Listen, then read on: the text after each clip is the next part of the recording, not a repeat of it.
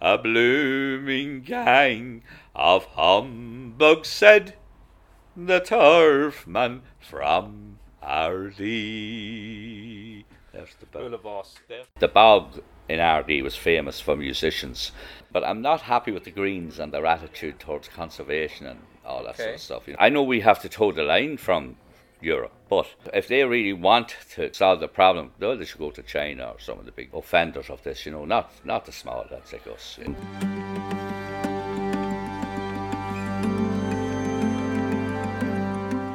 Welcome to Life on Planet Earth with John Aidan Byrne.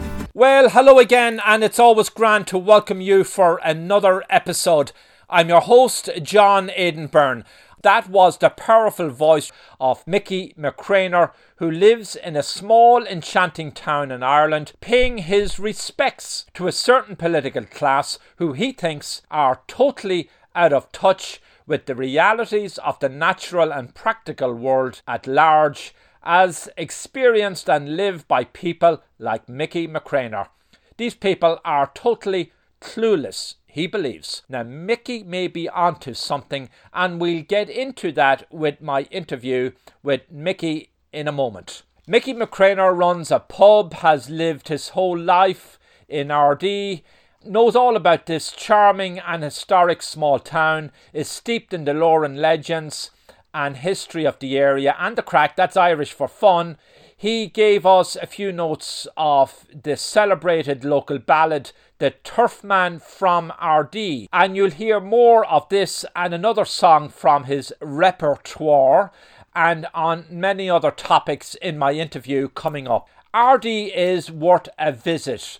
The big ancient stone castle on Main Street is breathtaking and I should know I was born and raised in Ardee. I now live in the US, but I love returning home to visit. The bog, as is referenced in the Turfman from Ardee, is no longer used actively for harvesting turf, and it sometimes surprises people that there is a bog like this in Ardee on the northeast coast, since we associate bogs and turf with other regions in Ireland, but there's a bog in Ardee, County Louth.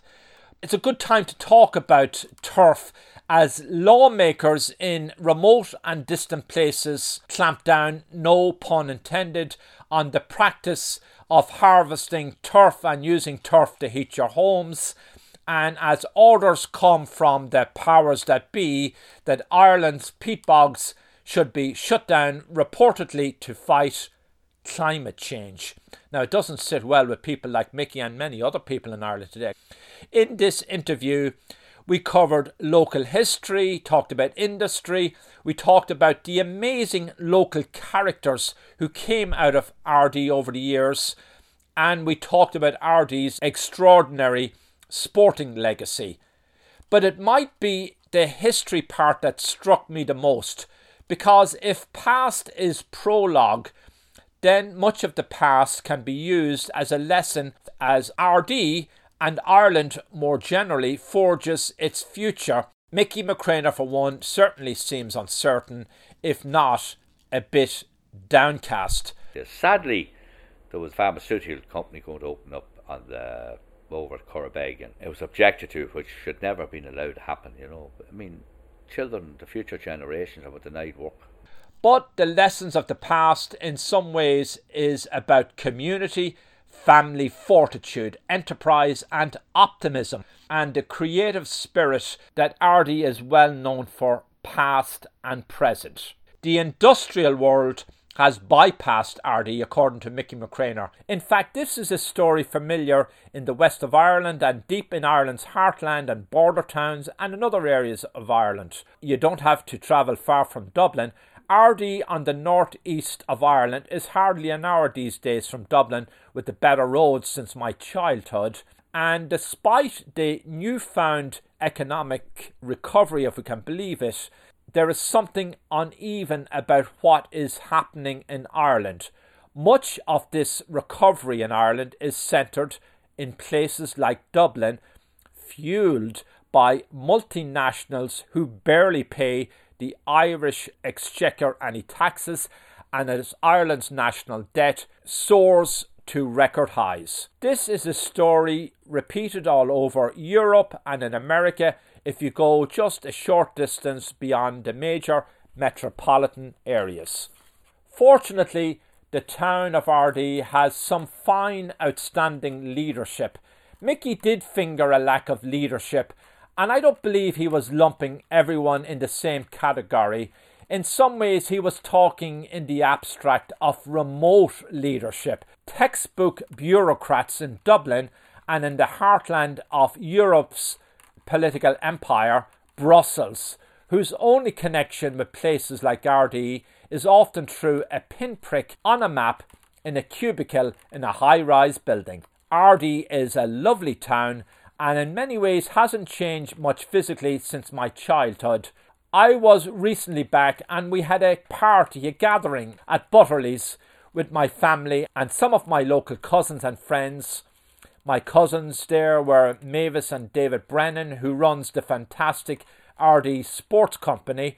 I recommend a visit to Ardee Sports Company if you want to find one of the best places for superb clay pigeon shooting on excellent grounds just outside the town there was Rachel Brennan Waters, my dear relative, was there, as was my great wife Margaret, and our young adult children, Ashling, Sinead, Connor, and Aidan, and a man about town, a special family friend from the Garden State of New Jersey, Andy Gelino. Also there for the fun was my brother Albert and I could go on. We had Ray McNeese on accordion. We bumped into Noel Rooney that night from Ardee. Nice meeting you again, Noel. And of course, we had Mickey McCraner, who's the proprietor of Butterley's, who sang and entertained. Do you know the song I'll Take You Home Again, Kathleen, has a very special connection with Ardee? Yes, a special connection with Ardee. Listen to Mickey McCraner's account of the local origins of this song, made famous by everybody from Bing Crosby to Elvis Presley to even Ireland's very own Daniel O'Donnell. Well, that's Mickey McCraner's account. I conducted the interview in a quiet corner in Butterley's, which grows better with age. And in fact, there are many places in Ardee which have this same charm. There's Benny Anderson's next door, gets better with age, and of course there are some fine modern establishments where you can get nice meals and also have the crack. Stay tuned. I'm your host, John Aidan Byrne. A voyage of discovery in an uncommon age of unparalleled scientific, economic, political, and social upheaval, life on planet Earth searches for the unvarnished truth, answers, solutions, and above all, hope for our existential crisis. Well, I'm here in Ardee, Ireland, with a legendary character and a very well known proprietor of a watering hole, a public house uh, called Butterley's. It's Mick Mickey McCraner. His family here is several generations, and he's going to give us a little flavour of life in Ardee, in this market town on the northeast coast in Louth, known as the Wee County. Welcome. Thank you. You're now in your late 60s, so Yeah. you've seen a lot of changes. Ah, well, Ardee was a wonderful place to grow up from the nuns and the brothers. It was a privilege to live in a town such as Ardee. Where did you go to school? What did they teach you there? Who were your teachers? Well, I went to school to the De La Salle brothers in Ardee. They were very good, the brothers. They taught us the basics of reading, writing, history, and then, of course, sport, namely our Gaelic games, hurling, football, and a wee bit of handball. We had a handball alley here in the town. It's not, it's no longer here, but they taught us and they encouraged us. And they used to quote from, I think it was Socrates, a healthy mind and a healthy body. Now we're talking about the De La Salle brothers. They're no longer here. Many people miss them. I have good memories of the brothers. They were good educationists. They were a bit strict, but they had to be. That was the way it was that time. I, I was happy with them. And they devoted many hours after the school time to help youngsters and young lads with the football and the hurling. They took nothing extra for it. Now, Ardee is in the northeast coast. Areas like this are starting to get more promotion and get more attention. Uh, they mean sort of neglected, I suppose, up to now by the tourist board because there's a lot of interesting history and uh, rich character, various traditions, music, and sports. we were we were blessed with music here in the town. Like we had the brass band, and from that it spawned out many other musicians. And then, of course, in the girls' school and the boys' school, there were people with musical ability who are willing to help others.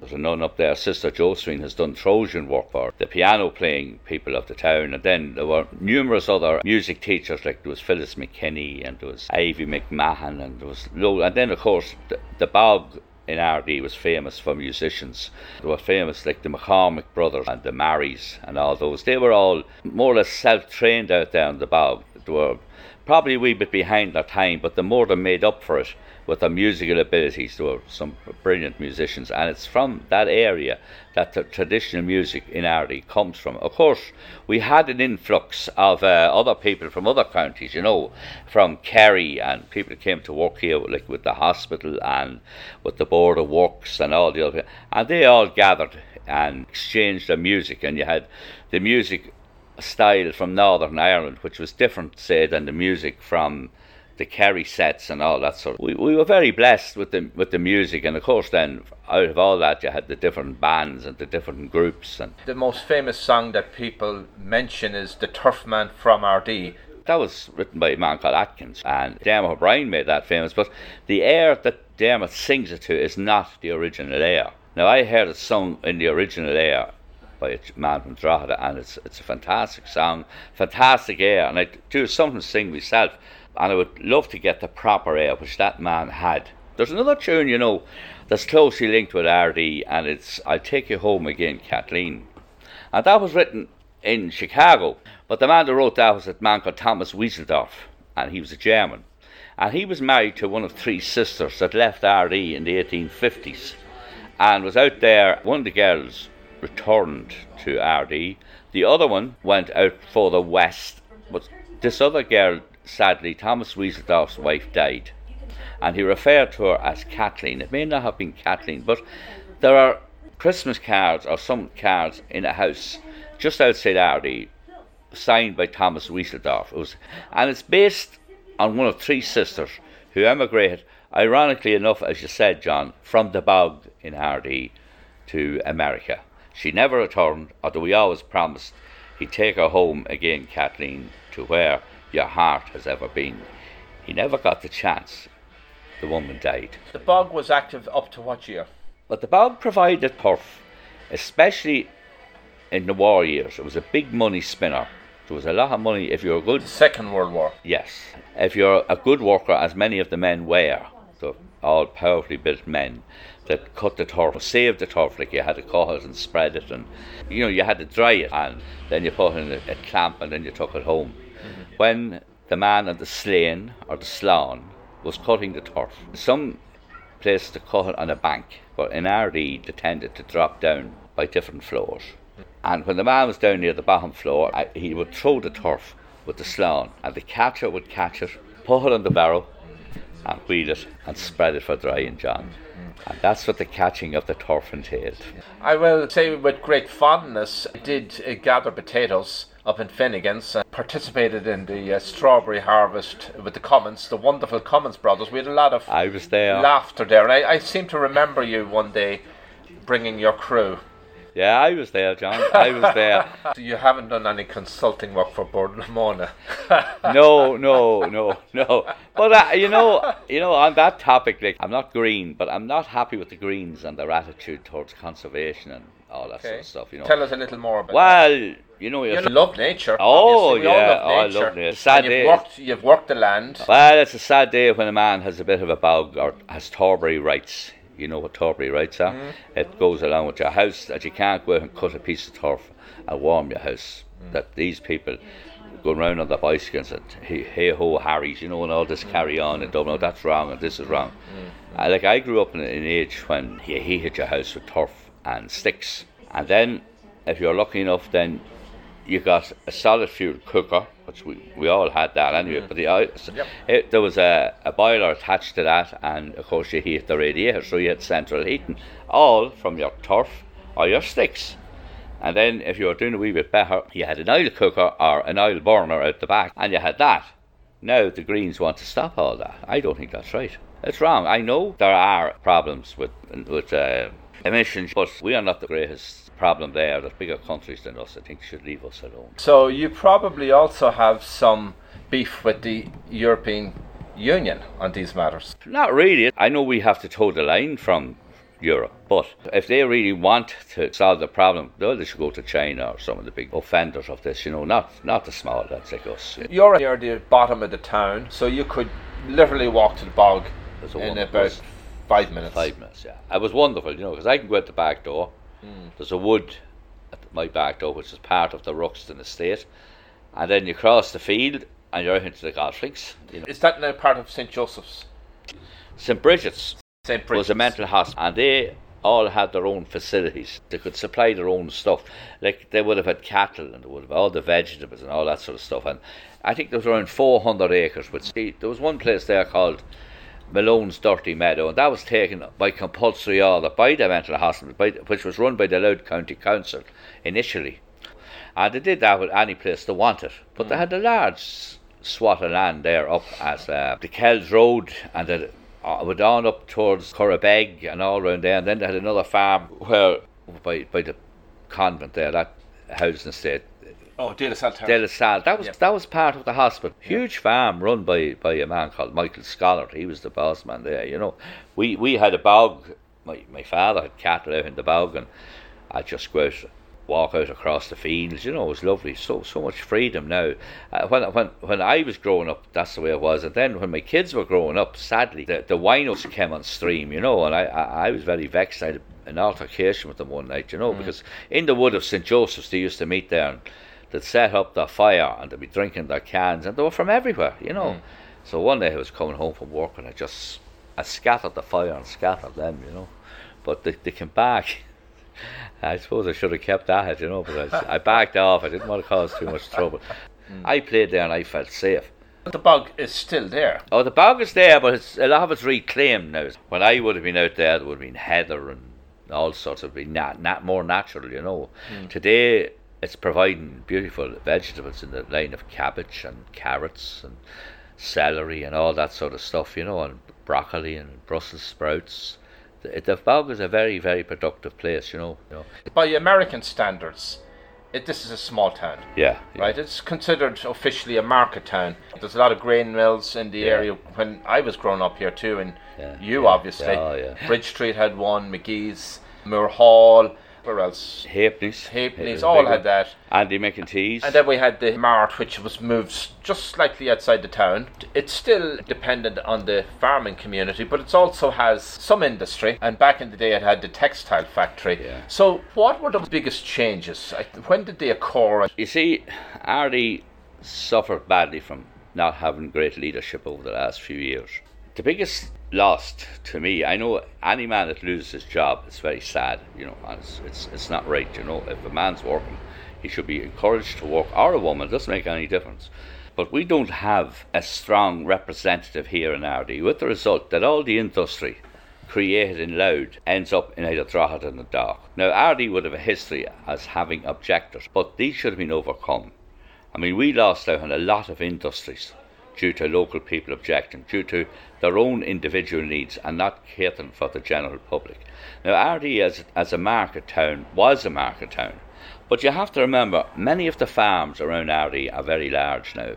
If you are in Cavan or Monaghan, especially Cavan, a lot of the farms are 15, 20, 30, 40 acres, but those people that own those farms, many of them work in the gypsum and other allied uh, industries there. So they, they have a very buoyant area to live, you know, whereas Ardee doesn't have that. But there are a lot of farms, but they're mostly big, large farms. And with the introduction of machinery, now you mentioned Gatherton Spuds above in Finnegan's, that's no longer there. Mm. To put a harvester in, and that harvester would go 24 hours and to do so much work and only needs one or two people sorting potatoes mm-hmm. out on the back, you know. And just many as a hundred people yeah, on yeah. those fields. And that's right. Tom yeah. Finnegan was driving up and down. Yeah, Tom was a great employer, you know, and I he was well liked. He was he was an, an honourable man, John mm. Tom Finnegan. You know, and I remember people coming into me and would have been gathered the spuds and but then you see we lost out. McGee's was a big employer, McGee's of Ardee. And a similar situation arose there, yeah. And McGee's were an iconic name oh, in this yeah, town. Yeah, in fact, yeah. they were a legend in song. You mentioned McGee's of Ardee on Fifth Avenue, New York, to some Irish person living there, they'd say, "Oh, McGee's of Ardee." It would mean something. There were two brothers involved, Tom and Paddy, you know. But sadly, Paddy McGee's three sons are now deceased. There, mm. there's no McGee there. But McGee's were a great employer. But as you say, they were iconic. But not only were they an employer, but they attracted in people into the town there was people coming in to buy off McGee's Valley because they had the stuff there that people wanted. They had the articles, they had the household, they had everything that you could want. They had machinery, they had light hardware, they had heavy hardware. McGee's had everything. We're on the street there. Now it's closed and it's one big long black area there where McGee's was. SuperValu were there, but they, they've moved to larger and bigger, and more substantial premises out the back. But it takes from the street of Ardee. The streetscape is depleted it doesn't look good for a town to see too many places idle, and there's a lot of places in Ardee idle at the moment. But it's probably the influx of the multinationals into Drogheda and Dundalk, and we have one here in Ardee, and certainly they do give good value, mm-hmm. but it's at a cost to our street. Ireland has recovered, depending how you define that, from the financial crisis, but as small towns are overlooked. Is that what's going on? Have to agree with you there because all you have to do is look at the price of properties at a premium in Dublin, where it's not down down the country. The economy of Ardee, like most of Ireland, was hit hard by the banking and financial crisis of 2008 that plunged Ireland into a brutal recession. In the immediate aftermath, many people emigrated from Ireland, a familiar safety valve in times of crisis in the country, and many left Ardee. Now, while the unemployment rate nationally and in areas like Ardee is now just under 5% or hovers about or just above the single digits, certainly well below the double digit highs of a decade ago, many Ardee residents say the jobs are scarce. In a development that has picked up steam, many bright, talented, skilled, and local educated people travel long distances from Ardee to jobs in Dublin and in other areas of the country, and some have left Ardee and Ireland for jobs abroad. But everything seems to be centred around Dublin. This is what I was saying earlier on. We don't have a good leader here in the town to get industry in here and get this place reorganised and revitalised as well. We need the last man we had would have been Bernard Markey, and I think he may have played a big part in introducing Lee Jeans, who was our last major employer here in the town. You had factories here, you had all that, you were well catered for with work and employment. The textile, you had McGee's, you had the chair factory, you had the hospital. But then they're all gone. If you were living in an area where you had so much work and labour and employment, you, you were you were happy. I could go out in the morning. I know I'd get work when I was growing up. Mm. No, I wouldn't get that well paid. That day is gone, sad. You grew up, born in the early 50s? I, I was a Christmas that, present in 1950. I'm asking that because I'm trying to get a sense when you grew up. The population of the town hasn't grown all that much since. You just had the main street, you know, and you had everyone knew everyone here. Now it's not the it's not the case now. Mm. Our numbers are going down, you know. In Ardoni, was someone was born and reared in Ardee, you know. Three thousand people, or people are obviously welcome if they. Oh yeah, yeah, contribution. But, yeah, yeah, if they make a con- but hard to tell. You know, if is, if, is, is if you part look of the answer when people come people work and get rewarded. It's important that people are productive. Yeah, you're growing up years ago, you'd be playing football and you'd be playing hurling, you'd be going here to playing table tennis there, and you'd be, you know, a social outlet. Then you'd have the shows here in the town, like the talent competitions, all that sort of stuff, and people are contributing, and you had a lovely, a lovely atmosphere here. Do you see? Sadly, the industrial world has bypassed Ardee. You know, we don't have. But now the lack of coaches from out there, they have about 40 people work. You know, they're a very capable. Uh, like there's not many businesses here around Ardee has 40 people. Yeah. It wouldn't be considered big maybe in Drogheda and Dark. Right. It's great, you know, it's great. I like to see that. I like to see progress in. Back in the day, we were living inside the pale. I won't call it a divide, but you were living here and yeah. they were living in the west. That sort of a situation did exist, but that's gone. Mm. That, uh, the old statement of beyond the pale, you know. So we were within the pale as such. Right. And I suppose. what did that mean? Well, People, we were, what were the hardcore? Who were they? Well, they were mostly. I suppose they should have been up, not upper class, but they were they weren't poor. You know, they weren't totally dependent, say, on agriculture. Hmm. or they weren't dependent on business, but they had a mixture here in the town. A lot of them had businesses, you know. There was a lot of characters in Ardee. There was lovely characters, you know. There was one man, he called the Admiral McGee. He was called the Admiral to be talking about sending a man to the moon. But you see, what people didn't realise, Admiral had travelled the world uh, in the Navy. He was a very clever man at the back of it. But he'd boast about they were going to send a man to the moon. But he was 10 years before his time. He knew it.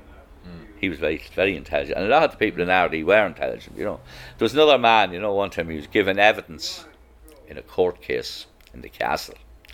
Uh, there was an accident at the top of the town in John Street. And the judge didn't realise what he had.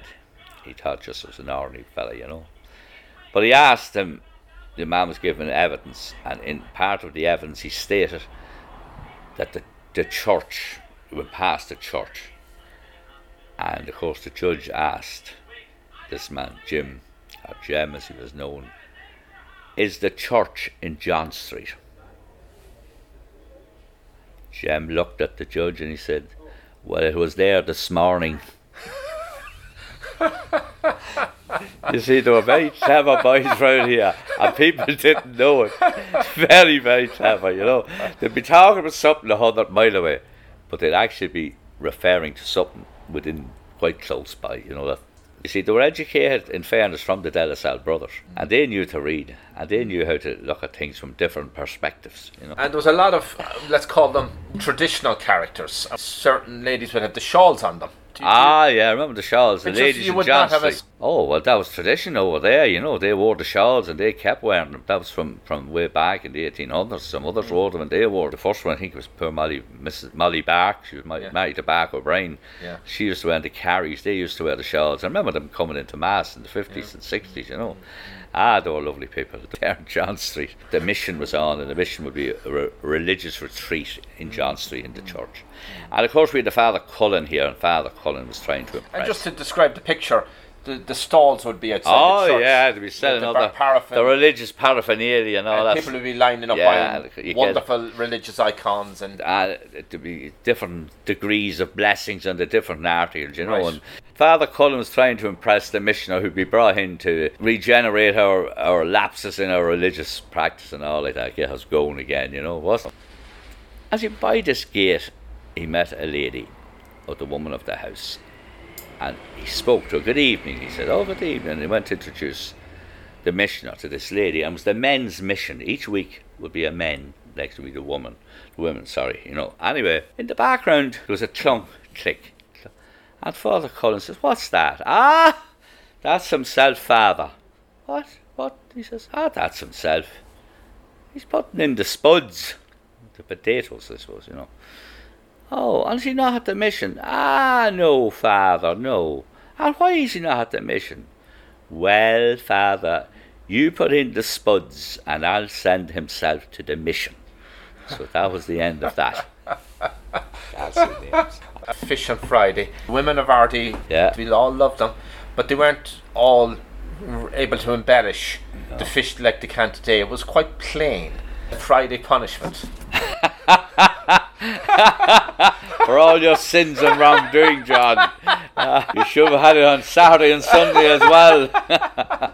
well, you know, the strange thing about it in Lent, which is the 40 days fast, in Ireland you eat you abstain from meat as well. And what you eat was fish, but the name of the fish was ling. And the butchers and the grocers would hang the ling outside on spikes or on a bar outside of the shop showing the people that they had ling.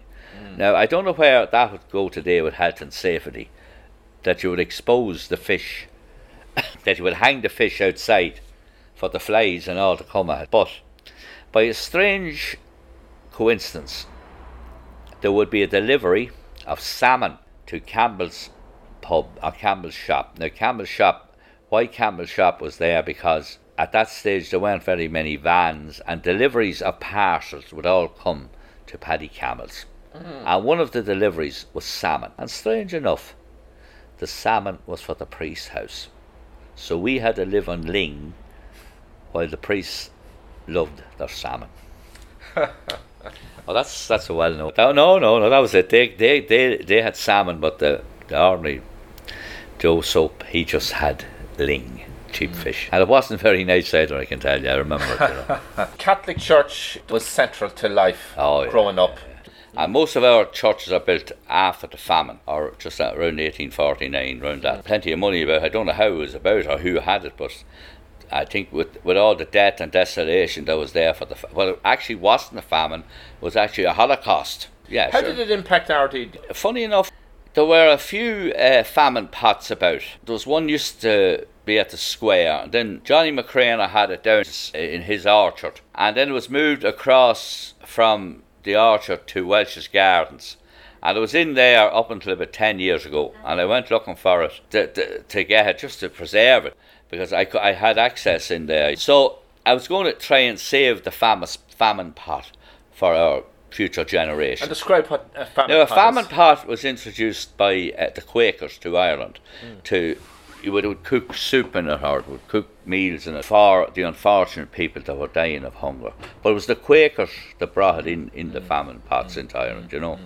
So, but we weren't really that badly hit. We we have a workhouse here, you know, and I have the minutes of the workhouse book for the years of the famine, you know. But everything didn't go into the book.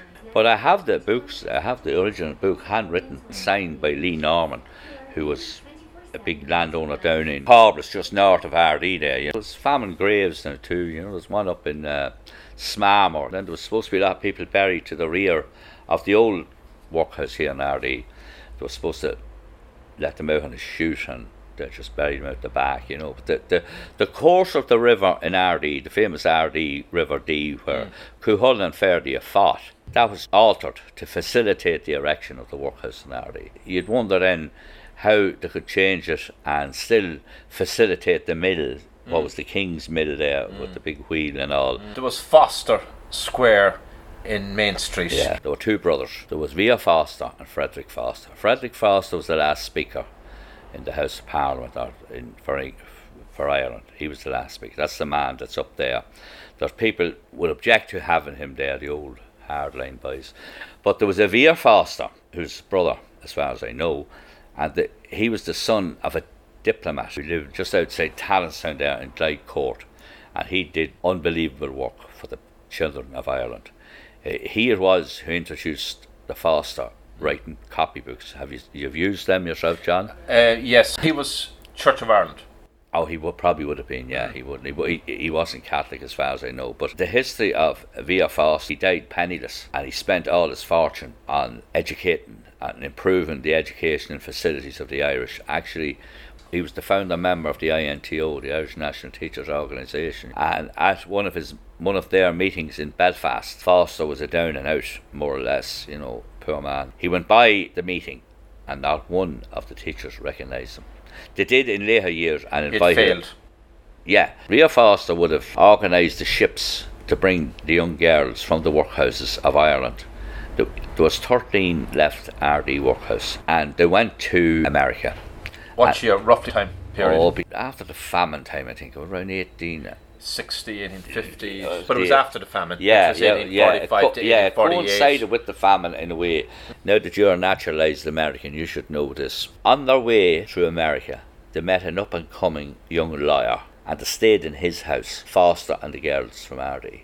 Abraham Lincoln. Oh, okay. They met Abraham Lincoln. You know, there's a, fi- a film made recently about Abraham Lincoln there a couple of years ago.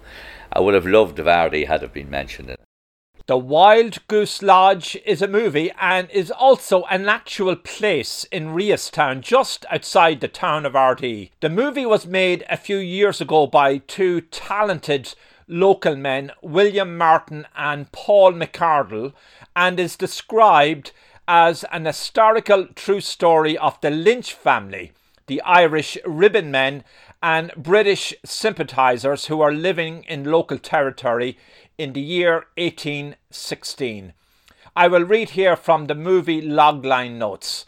The Lynch family try to defend themselves against the British and their own Irish heritage when their home is broken into by local villagers, and a report of the break in leads to the hanging of the culprits by the British magistrate, much to the surprise of the Lynch family and the local Irish neighbours. The local ribbon men vow revenge against Lynch, while the town priest, tries to maintain peace within the village. I read once how there is nothing welcome in war except in its ending. Let peace prevail. Mickey McCrainer weighs in on the Wild Goose Lodge in our interview. Oh yeah, ah, the Wild Goose. Yeah, ah, that was that's down in Reaghstown. That's the ah, yeah. No, I didn't know. I thought it was in the outer. That was a tough time in Ireland. The ribbon men ruled that time. A man called Devan was the leader. You know, he I think he might have had a, an eye for Devan's daughter, who married. Devan had an eye for Lynch's daughter, but Lynch's daughter married someone else. And Devan was a school teacher and he looked after the school war. They tried to rob Lynch one night and there was a bit of a fiasco. And Lynch complained to the police and there were three men hanged. The result was Devan, Devan swore revenge and then he attacked the lodge one night with, with his followers. He burned it, you know. He, tried on another occasion to get up to it, but he didn't get to it because it was, the weather was was flooded. I think the area around it. the I know exactly where the the lodge was. It was on an elevated piece of ground there, just before you go into Monaghan on the right hand side. Uh, but it's elevated. Devan burned the house, and there was seven people burned alive there. You know, but no one, no one spoke. You know, no one spoke of it, and it got it very hard to find out who. Those days were difficult for the average Irish person. Tales of people being locked away for stealing turnips. But used to send them away over to Australia. Mm. You know, a lot of people in Ireland would have robbed that time purposely to get sent to Australia. you know, and when you're not, when you when you got sent out there, now I know of one man that went out. You know, and uh, mm. yeah, he was in, on the outskirts. He wasn't really involved in the Wild Goose Lodge, but he would have been sympathiser with that ribbon men mentality, you know. And he was sent to Australia to Parramatta jail, you know. But because you're in Parramatta jail, you weren't actually in a cell. You had to go out and you had to work and help the local farmer, the local mm. builder, the local mm. shopkeeper. But when your time was done, he got he got life, which was 25 years. When he came out of that, got his freedom. Now he did escape at one stage. He was at large for three years, but when they got him, his court case was in the, some of the Sydney papers. I read it. You know, I actually know he was sentenced to 50 lashes of the whip, you know. Mm. And he said to the judge, I'll do it again. Mm. But he didn't after he got the whip. Yeah. But he, he, when he got his freedom in 1847, okay. he got 400 acres of land off the, off the, no, the Australian government, you government. know. But then he had to work that, but he didn't work it too long. I know he sold it on. But. Mm. Was Ardee a hotbed for rebellion? I know there was, was you'll always get the the old rebel, you know, the man that's going against the grain. But you know, like Ardee would have, yeah, there would be a lot of sympathisers to uh, Irish traditions and Irish culture, you know, and that, that was being subdued by the Brits, you know, you know controlled so by them, so to speak. And uh, that's the way some people saw it that way, others didn't. But you had some very big houses around here, you know, big lords and ladies, and Lord Louth and my man above in Slane there, you know, and mm. then you had other big places like the castles. All, well, they weren't really castles as such, but they were regarded as castles. Mm. They were fortified tower houses, but they were castles. They were called. Like, you had uh, Knockabbey, you know, and you had Louth Hall. Like Louth Hall would have been the Plunketts, would have been our Plunkett's people, you know. Mm. St. Hall, yeah, he used to hide there. He used to hide in, it's, in Louth so Hall. for people who may be interested, his head is embalmed in a church in Drogheda headed there in St. Peter's in Drogheda, right? It came from a nun, I think. He was beheaded over in Tyburn in England. His family were from Loughcrew over in County Meath, which is which has similar architecture to Knowth and Dowth up in. It's very similar. They, they have all those large mounds in Loughcrew. Loughcrew is actually the highest point in County Meath. But the aristocracy here tended to look after their people pretty well. when you say their people, the people that work for yeah, them. they all had houses on the land, and like, they weren't like, they were okay. Like you had down yeah. there, the, uh, say the Filgates. Mm. If you worked there, you had a field for you know you could put a few cattle, mm. you know, or you could pl- pl- grow a few potatoes for yourself wherever you want. You know, they, they weren't bad really. Mm. That that's one of the reasons why we were not too badly affected in the famine here. Mm. Put it into perspective. Did some people in this area starve, lose their lives? See, the problem with it was we had famine graves up there in Smarmore, so I don't know the full history of those, mm. but there is okay. a famine grave where it's a mass grave, and it's only just outside of the town, you know, Smarmore. Smarmore got his name from the famous Battle of Cuchulainn and Ferdia. Mm-hmm. is the English version of the, the Marrowbone. When Cuchulainn and Ferdia fought, They were half brothers. The medical men on both sides used marrow bone or the to marrow the marrow of the bone to heal the sores. Mm. So you got the name Smarmore up there because that's where the they retreated to after the battle each evening. You know. And Ardee is Balya area, the Ford of Ferdia. The place, the epic the battle. place of the Ford of Ferdia. Mm. Ah place, Aha, Ferdia. Yeah. He was supposed to be buried somewhere close by, but they never could find his grave. You know, he probably is somewhere. But there were rumours that it was over where the hospital is, the mental hospital, and there was there was uh, a souterrain discovered there, but there was nothing in it. You know, Ferdia and Cuchulainn, they were single combat. You know, they fought uh, in single hand. On the River Dee. Yeah, but but they were half brothers and they went to Scotland and they trained how to fight in Scotland. That's what they trained. Then they came back. And this is going back, what century is this? Oh, probably second or third century. Be warriors, you know. And then Queen Maeve wanted the brown bull of Cooley, so she enlisted Ferdia to fight Cuchulainn, who was the warrior from the north, with with uh, the intention of taking the brown bull, you see, of Cooley. So even today, you can be valued on the number of cattle you have. Was there any Irish spoken in this area? I know in Omeath, which is 15 miles from here, close to Dundalk, on, literally on the border. Yeah. It, there was a Gaeltacht there. Oh, there was Irish here. Oh, there mm. was Irish. There was schools. There was a school just over there in one of those houses. You know, a man. And uh, we're looking across the street. School in there. You know, an educated man could come and set up and teach. You know, like it was similar to the hedge schools where you paid a penny a week. But we had a school down there. Procol Hall used to be the, the school years ago. In my time, native speakers tended to come in from That's Donegal right. and Kerry. But then when we were at school, as you were saying there, there was a resurgence of uh, Irish in the form of a thing called Buntús Cainte. And I, it was great because it was nice talking to the Irish but what I'm kind got near me out to ish. There was always a dance after it, you know, and you were doing the, the waves of Tory and all that sort of stuff, and they were great dances, you know again, it was a lovely, lovely atmosphere. Now, I don't know whether you get people to do that today or not. We didn't have the televisions that was there and all the computers, the internet. But Can we get one verse of the Turfman from Ardee? well, there's one very good verse in it. And it's to do with our leaders. I don't know whether it's appropriate or not, but uh, it's the second last verse, I think. And in it, he talks about the men that are leading the country. Pretty derogatory, but can be accurate at times. Well, we talked about our country's wrongs and how we are oppressed. Of the men we sent to Parliament to have our wrongs redressed. I have no faith in members now or anything else, you see. They're a blooming gang of humbugs, said the turfman from Ardee. There's the bell. boss. There's the. There's Nicky the. McCrainer, very well done. Coming up after the break, that will take us all the way back to the year 1957.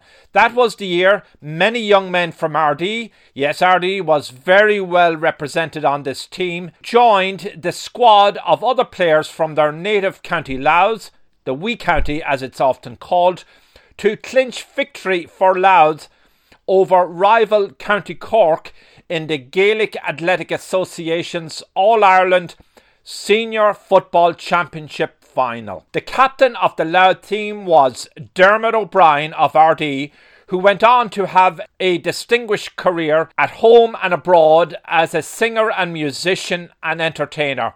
In Ireland, winning the All Ireland final is the equivalent of winning the Super Bowl in the United States. Mickey McCrainer remembers the big victory for Louth. And after the break, he'll take us back to that time and reminisce on where he was during the celebrations as the Sam Maguire, the cup that's given out to the winning team, rolled through Ardee after Louth's epic victory on September the 22nd, 1957. Why are 20 veterans a day taking their own lives? In this new, gripping, brutally honest memoir, Iraq War veteran Tom Voss reveals the answer and an unexpected solution to the veteran suicide epidemic. Driven to the brink of suicide by the moral injury of war, Voss walked 2,700 miles across America in search of healing. What he found was something medication and talk therapy couldn't give him relief from the guilt, shame, and sorrow that had been torturing him for years. A relief that came in the most unexpected form meditation and sacred breathing techniques that shattered his understanding of war and himself. Dr. David Shulkin, Ninth Secretary of the VA, says Where War Ends will inspire countless others leaving them with a sense of purpose and hope. Brian Kinsella of Stop Soldier Suicide calls Where War Ends a captivating personal journey written with a compelling urgency. For veterans, their families, and anyone suffering from trauma, Where War Ends offers an antidote to the moral injury epidemic. Get your copy today on Amazon, Barnes & Noble, Target, IndieBound, or ask for it at your favorite library or independent bookstore. And here they come. Louth, O'Brien, O'Neill, Conlon, White, Coleman, Beahan, Riley, Cunningham, O'Donnell, Lynch, McDonald, Rose, Smith, Flood, and Meehan. And Cork led by Duggan, Driscoll, Kelleher, Ryan, Harrington, Moore, O'Sullivan, Power, Furlong, Murray, Bernard, Henson, Gould, Fitzgerald, and Goulding. Free, Garda Eric Ryan opens the scoring with this right away as Louth attacked. And Jim Rowe equalised amid scenes of wild enthusiasm. But before the excitement had died down, Neely Duggan put Cork in front again only to find that Jim Rowe was only too willing to match point for point. Before we could say the teams are level again, Seamus O'Donnell put Louth in front for the first time. At the other end, the ball goes to Duggan, then to Toots Kelleher. He cuts in, tries to fist over a point, but a valueless 50 was the only result. And then star marksman Kevin Beahan put Louth ahead for the second time. Everything looked fine for the border men, but watch Cork captain Neely Duggan as he steadies himself for a surprise goal at the far end to put the rebel county in front for the third time. And again Cork surged into attack. Duggan to Kelleher, he to Fitzgerald, and Fitzgerald over the bar to put Cork two points in front at half-time. To Sean Cunningham as he watches his chance and puts the border county in front again. And still Cork comes back. Eric Ryan takes a free and Toots Kelleher puts the teams level for the fifth time And here comes Kelleher again, and Cork are back in the lead. And then it happens. Beahan sends in from the sideline, and Sean Cunningham finishes it to the net. Louth are in front. Cork still fought. And then the honour falls to Jim Meehan to repulse those who would try to snatch the title from Louth's grasp. And here it is. Louth are All-Ireland champions for the third time. Among our memories of this epic game will be our last look at the old Hogan stand, which honoured the memory of mark. Gael chun Gael of Warren. I was only six year old, but I remember so well the triumphant team on the back of Paul Manning's lorry came down to town, and my father and Mick Lennon, who used to work with the council, and his son Paddy, and we met just outside our own house and there was a bonfire outside Mrs. Carroll's pub, which is now the real Mackay's and Mackay's at the Fair Green. And there was speeches there and talking, and it was great. It was a lovely atmosphere, and it was dark, and the fire was lit. And actually, if you just hold on a second, I've something there that you might be interested. I'm going to show you something. This is a Eucharistic medal from 1932. Oh, the from the Eucharistic Congress? Yeah. Oh, but that's, as you can see, there's a chalice on it, and there's a yes. cross, and it's bronze, and it's mm. quite heavy. Trick it, and it's based on the Celtic cross, and that is the design that is now used for the All Ireland medals. I bought that in a mark. I recognised it instantly. It's the Eucharistic medal. The Eucharistic Congress was held in Ireland in 1932. Yeah. John McCormack was the, the, the main man there singing it. Dermot O'Brien went on to have another career in the music, music industry. Yeah, very good at Well known all over Ireland, had his own television shows. He played with Bing Crosby. Uh, a legend. Yeah, he was a talented man, you know. Dan was ta- very good, an excellent footballer. Lovely, nice fella too to have a chat with. We, we've other good accordion players here too. Like it was mm. Pat Neary was a brilliant accordion player, and still is. Paddy's still, still ah, Paddy's a class, and we've like Raymond McNeice, and we've others. Ray oh. is a regular. Ah, yeah, he's in Butterley's, and he's had engagements in the US and locally. And, uh, in fact, he played for my family uh, recently here in Butterley's, and we had a fine night. Oh, thank you very much. How many of the 57 team are living in the town or outside the town or, or well, alive? Well, in you have Patsy Coleman and Kevin B, two legends. Beahan he loves to get back and do what we're doing now and chat and talk about Ardee and the history of Ardee and the people and the individuals. But he would have been quite young in 57.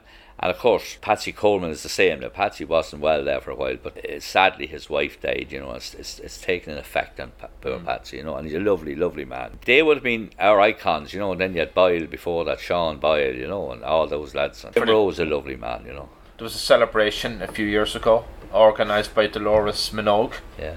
Great credit due to her for Yeah, recognising them and keeping their names out there. I, I, you know, actually had the privilege to sing it. I sang the national anthem that day on the street, on the main street in in Ardee when they, were, they planted three in memory of the 57 All Ireland, I live in the States great. now, but I remember tuning into a local service. It was This Is Already broadcasted live.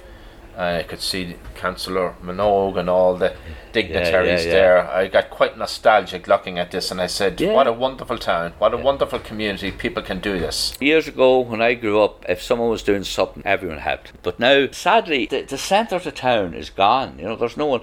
When I was growing up, Christmas Day, this was the one I was looking at last Christmas Day. You know, I don't have the footpath. There was no one about. When I went out as a youngster, the Carpenters would be there, the McKennies would be there, the Farrellys would be there, the Bucks would be there, the Dorners would be there, there'd be all the McMahons, the McCraners, all in one little street. Mm. You know, now, no one. Some of it's sort of a reflection of a change in Ireland. Families are not as large anymore And no television. and no television. And you made your own entertainment. You did, you did, you did. So in our case, we played in the shortcut up in Bridge Street. I bet you oh. played in, in McGee's. in McGee's, Yeah, we were hunted out of the place Yeah, a few yeah, times. yeah. And we went down the River Dee fishing during Yeah. the summer. You Yeah. went cycling, and you're helping your.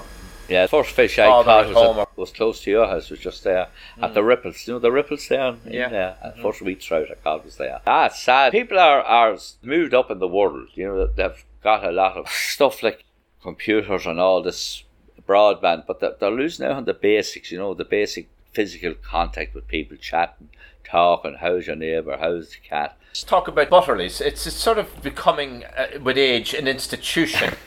you know, you have the traditional music, you have the crack and song. We were here that night. Ray was on his accordion singing, and Yeah. then spontaneously you were up in the bar in baritone. What is it, soprano or baritone? Tenor, Tenor. tenor, tenor, tenor. Well, I, well, I don't know what I am at minute because my voice is It was here. 12 o'clock at night. I, I- I remember one morning I was here with my kids, and I was here with David and Mavis Brennan and Rachel, and we had some other visitor. You know, I had a friend from America. Said, "Geez, John, I'm coming back to this place. This is real Ireland." Perhaps I'm living in the past. I don't know. there used to be a thing called planning for the future. I seem, I don't seem to have that ability. You know, Landmarks around Ireland. there's one in the bog that you mentioned now. There's one called Inishmacht. Have you heard of Inishmacht? Well, Inishmacht is St. Macta's Island. It was raided by the Vikings on three occasions. It's rec- recorded, you know. But the only time that they could raid that bog was in the winter when everything was frozen. In the summer and other times that uh, it was warm and they, they, they couldn't get into it. But, the, but it's there. It's on the borders of Louth and Meath, but it's still there today. Where can you see the physical structure? Uh, I suppose the handiest place if you go on the Kells, Ardee to Kells Road, and where you cross the bridge going into Meath, uh, the Burley, Bri- Burley Bridge as it's called, hmm. look down to your right and you'll see the remains of Inishmacht. Hmm. And there's a base, there's an underground in it as well. I was over there one day, I was trying to find it, but I just couldn't. Ah, it's not very big. Monasteries weren't big. That was a monastery, yeah. And then there's the jumping church, Ah. Yeah, it's another famous place where the wall was uh, reputed to have jumped to leave a, a non-believer on the outside. Fortunate man uh, had an act. Two things went again, and one was he was walking on Sunday, and the other was he wasn't. He was a non-believer. So to save his immortal soul, they buried him inside the walls of the church, and the church wall jumped and left him outside. It's still there today. It's up in Kildemock, you know, and it has baffled And it's at an angle, the wall. yeah, the walls at an angle. Never, never. It's at that angle as long as I know it, you know. And are there skeptics? All they're skeptic, but no one can prove it one way or the other. Like there were people that worked on the pyramids in Egypt, and they came over and looked, and they they couldn't understand it because there is no foundation to that wall. They, they did soundings, you know. There were two experts there. One was from meteorological station. She went through the records and she looked at it. And said yes, there was a storm around that time. You know that could have blown it over. And the other fellow then said it was due to uh, erosion. You know, but then a lot of erosion has happened since that wall jumped, and it's still there and still hasn't moved. So Dermot O'Brien used to tell a story about somebody being buried there, a man with a certain number of fingers. I had an extra finger, Garrett. Garrett What's that story? There is a, a cave up there. There's an old hero buried there, Garrett Moore, and uh, he'd an extra thumb. The man that finds that, if you could release him, he has an army that will save Ireland. The last that got in, he had an extra thumb, but he didn't live too long to tell the tale. I knew the man, and there's a bit of fear about it. You don't often see it, but I did see a man with two thumbs. I was at a funeral in Collon, and this man was standing in front of me, hands behind his back, he had an extra thumb. His job was a jeweller, so I don't know how he'd handle all the thumbs. Did you ask him? No, no, no, no. He was actually, he was actually Church of Ireland, but I thought, it, I thought it Garrett's Fort, all right. oh, you're two thumbs. Like I, I, I'm sure that it happened before, you know, but it wouldn't be a common thing. And then we have the castle. Main Hatch's Castle, honest John Hatch. Uh, Hatch's Castle, and then you have uh, Pepper's Pepper's Castle. But there was another one there somewhere where O'Flynn's old chemist used to be near where Paddy Taff. You know, there that Satanta. There was one in that area somewhere, and I wouldn't be surprised. Actually, it was a bit further up. Near where Seamus Farley is, because there's a wonderful well there in Seamus Farley's. There's another one in what, what is now Cares. It actually shares, that well is shared as far as I know, by what was Brophy's Hotel, you know, hmm. which was Frank Lynch's pub there. And the other day I went to a farmer to tell him there was a religious well on his fields. So he's going to open it up. He he says, water is water. And he's right. I'd, I'd love to have the ability to dose, you know, and find well. Well, some people have the ability to identify where a well is by use of a willow rod or copper, a copper, copper rod, you know. Hmm. It'll spin in their hands when they approach where the well, the well is underground, they'll have a reaction. I knew a man that had it one time, and he could tell it with a, an ordinary piece of timber. Hmm. Any piece, it didn't matter. Just hold the hmm. timber. The, it start twisting. The high point in Ardee's development in terms of employment and vitality and community cooperation and all those good things. Ah, there's a lot to be. There's a lot more to be done yet. Like I mean, there's loads. Like I mean, we never replaced all the places that closed. We don't have a large employer. We don't have. We have OK Farrell's factory are very good, you know, and uh, Coach Trim out there are very good, you know, and places like that. But we don't have a big employer like you had the textile, 400 people working at the chair factory, probably a couple of hundred. The hospital, another couple of hundred, and that means a lot to a town like this. Sadly, there was a pharmaceutical company going to open up on the over at Corribegan. It was objected to, which should never have been allowed to happen. You know, I mean, children, the future generations are denied work. They're, they're employing seven hundred people now in Portugal. I think they moved. I, th- I think they moved to Portugal, hmm. but I know the latest numbers was seven hundred. Just imagine what that would have done to a small boom. town like Ardee. Massive.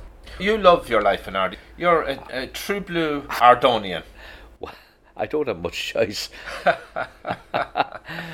and you entertain here, and Ah, I this is the to- hub of a lot of activity. Like you say, things aren't quite what they are, but there is there is a lot of character in this town. If you talk to outsiders, it's a lovely main street still, even though there are Yeah, some they're looking well at the moment, aren't they? Thanks to the tidy towns lads. They're very good. Yeah, they're very, very good. Doing and you great can pop into a place like Butterley's and have a sing song. Well, that provides you can sing. You know, there's certain standards have to be met, John. You know. Well, you have two. you, your children are taken after you. I well, James, he's attending the Royal Irish Academy. You know, he's just back from Milan. There, he was over there for a few weeks there, and he was, would have sang in Rome and Trieste and the Irish National Concert Hall and places like that. He's he has a bright future, but the sad thing about it is he's another seven years to wait because he is a tenor, and tenor voices don't mature until 35, and he's only 28. So I'm going to have to keep feeding him for another seven years, John. Well, then he'll feed. That's your pension plan. I mightn't even be here, John. no, the way with, with, with your energy and your enthusiasm, you're going to be around a long time. Now, you're also a very good singer yourself. not, not now. I was some years ago. I used to sing a lot in the pub. Because before we sign off, you're going to sing for us. well, Can you hear my voice? How deep it is? We're just going to finish off with a couple of quick questions. If you were to select your heroes, your Ardee heroes, Oh. over the years, names that should be to the fore and up on the wall, who would you have there? Well, I'm going to suggest something that no one knows anything about in this town. I had an aunt who went to Africa in 1938 39. But before she went, she took the gold medal for nursing in London. And then she joined a convent in Ballyhinch. Initially, she's told her mother, who was also who was a teacher, my granny was a teacher in Kellystown School over in Ballymakenny there. And she said, Mother, I'm thinking of joining the nuns. Well, mm-hmm. so she she went to London. She qualified as a nurse with the gold medal, and she went to Africa. There was a rush on to get there before World War commenced.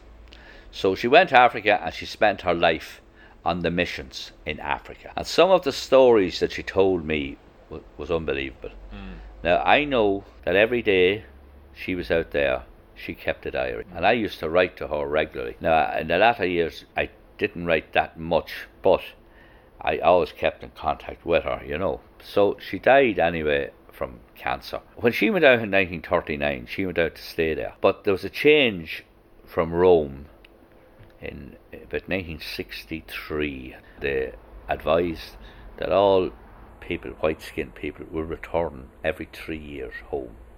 So she came home in 60, around 63, which was the year that John Fitzgerald Kennedy died and the Pope died. But she came home anyway, and then she was over and back every three years. But the stories that she would tell about her life there was unbelievable. Now, I would love to get her diaries. I've already started to look for them. She should be up there Oh, she should. among the heroes. Yeah. A couple more heroes. Well, you know her, but Mairead McGuinness is an international politician. You know, She came to our Brennan family reunion yeah, she's very and approachable. stayed a long time. She was gregarious and sociable. I Yeah. went to school with Mairead. Oh, did you? Yeah, uh, yeah, Lear. yeah. She's a great woman, you know. Like, So she should be up on the. ah, yeah, I think she should. You know, I remember very like she runs that uh, her part of the EC brilliantly. Like she's there, she's been reinstalled in her position. she- yeah, she did, she did, she did. You know, I think you know, So Mairead, Mairead and then your relative. probably the aunt, uh, Anybody Winnie. else from sport, maybe? Probably for a humble man, you know, and a decent man, I'd say Patsy Coleman's a lovely fella, lovely, mm-hmm. lovely man. You know. Patsy Coleman. Yeah, he was. Dermot O'Brien. Yeah, Dermot's, yeah, Der- Dermot's lovely, lovely. How about maybe I propose that you're nominated? no, no, no, no, no, no, no, no, no, no, no. I'll stay in the background. Thanks, I'm grand, grand. no, so you have a nice list. I'm sure there are others. How would you have described their influence on Ardee life? Looking at the religious orders came in, and nuns and so on. Many people would give them great credit for all the work they've done, Yeah. teaching and educating, almost as unpaid volunteers. on on the balance, they've done great work. Of course they have. Now I know, no matter where you go, there's always going to be someone that won't match up to what's expected, and that's very sad. You know, and they should be outed. Anybody that you know, they should be out. But overall, the brothers, the nuns, okay, they were strict and they had their favourites, and if you weren't a favourite, well, you, you were in trouble, you know. But I, I was lucky. I, I, I didn't really, I wasn't a scholar, I wasn't that way inclined, but what I had was a good football ability and hurling ability. So I, uh, I was, they wanted me for this and that, so I, I escaped Anthony that, you know. But at the same time, they did great work. They did, like, I mean, they educated the people of Ardee. Okay, they weren't always right, but like, I had an uncle who was a teacher. Now, he wasn't a, a nun or wasn't a religious teacher, but he would go back to the school and he would teach anybody that wanted to be teach, taught. He would go back and give them extra teaching, you know. And take nothing for No, it. think nothing for it. No, no, no. In fact, the enjoyment he got out of it was seeing the young fella or the young girl succeed. People speak about him today. Quiet, quiet man, you know, but uh, he, he would teach free, uh, free gratis. You know what I mean? He would. They did good work. I know, maybe, and it's not probably in this town. We were lucky in with the teachers and the brothers that we had. There could have been worse. I, I, I found no difficulty with them anyway. You know. Now, bear in mind, I wouldn't be the greatest Catholic attending mass on Sundays. I'm not. You know, I, would, I I'm a, a very lapsed Catholic. In fact, a lot of time I only go to funerals or weddings. You know, but hmm. that's the way it is. And like I, the the the two priests we've here now are lovely, lovely men, lovely men, gentlemen. Did any of your teachers not recognise your oh, singing abilities Oh, they on? did. oh, they did, they did. Put me off singing for a long time. Tell you that. Well, tell us about that. I mean, I was singing. what, what, a, what, there was two a, songs. what, what a terrible mistake. no, well, I don't. Maybe it was a good mistake. I don't know. Uh, there was two songs we were learning, you know, and I kind of knew them anyway from my mother singing. She was a lovely singer, you know. My mother and my aunts, they were all singers, you know. And there was an organ upstairs, you know, in the in the parlour. But people hadn't even got parlours. They had an organ, and my aunt Janie, who ran the pub here, she'd spend more time playing the organ than she would behind the bar, or she got a, a button key accordion or something. But she was a great singer, great, and a wonderful singer. Uncle Jim, Jemmy, Jamesy, he was another. They were all singers. They could all sing, you know. Hmm. But anyway, the two songs we were learning anyway, I was singing, and I was giving a bit of volume, you know. And the brother turned to me and he says, "Who do you think you are?" He says, "It's John McCormack, is it?" so he never heard me singing again. Uh. I, I was in the choir, but I wouldn't, I wouldn't. I didn't go. I didn't go. But the two songs, mm. ironically, were "The Bells of Shandon" was one. Funny, I never elected after, and the other one, "If I Could Help Somebody." Well, I think that speaks for itself. Yeah. He didn't help me, did he?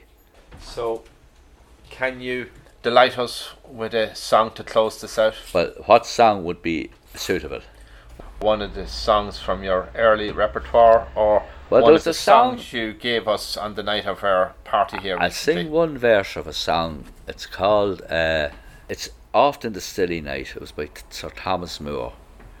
And, and it, it, it reflects back on the youth, on, the, on his former days, you know. And uh, Thomas Moore was pos- possibly the greatest songwriter we ever had, you know. He wrote famous songs like The Last Rose of Summer and all that, uh, all of those songs. But I'll just sing one verse, right? Because the last time I sang it was at a funeral of uh, a man called Brian Lynch, who was a fiddler played fi- fiddle here for years. Brian Lynch, he won an All Ireland medal with a group from Ardee at the Fleadh Cheoil in Kerry. Sing how to. I suppose it's with my Thomas Moore, but it's in keeping with the type of your interview. It's it's in memory of things long past, and Thomas Moore's thinking of his friends that are gone, and this is type of. Of an interview that you've been doing with me, John. So uh, it's uh, oft in the stilly night. I sang it at a funeral one time, but I'm a bit hoarse now. You probably knows my voice. You wouldn't need to be a genius to know that. Oft in the steely night, ere slumber's chain had bound me, fond memory brings the light of other days around me. The smiles, the tears of boyhood years, the words of love then spoken, the eyes that shone, now dimmed and gone, the cheerful hearts now broken.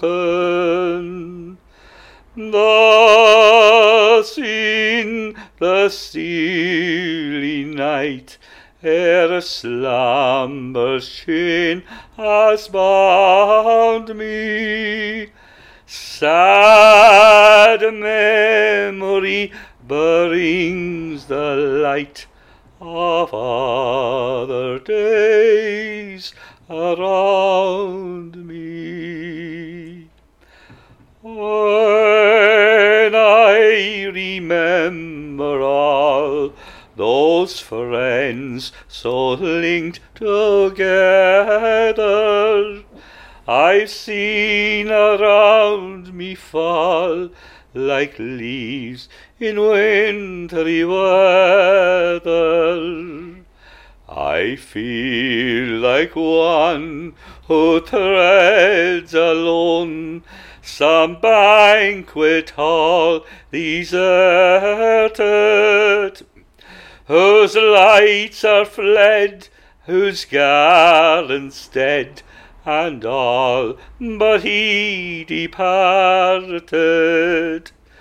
Thus in the steely night, ere slumber's chain has bound me, sad memory brings the light of other days around me.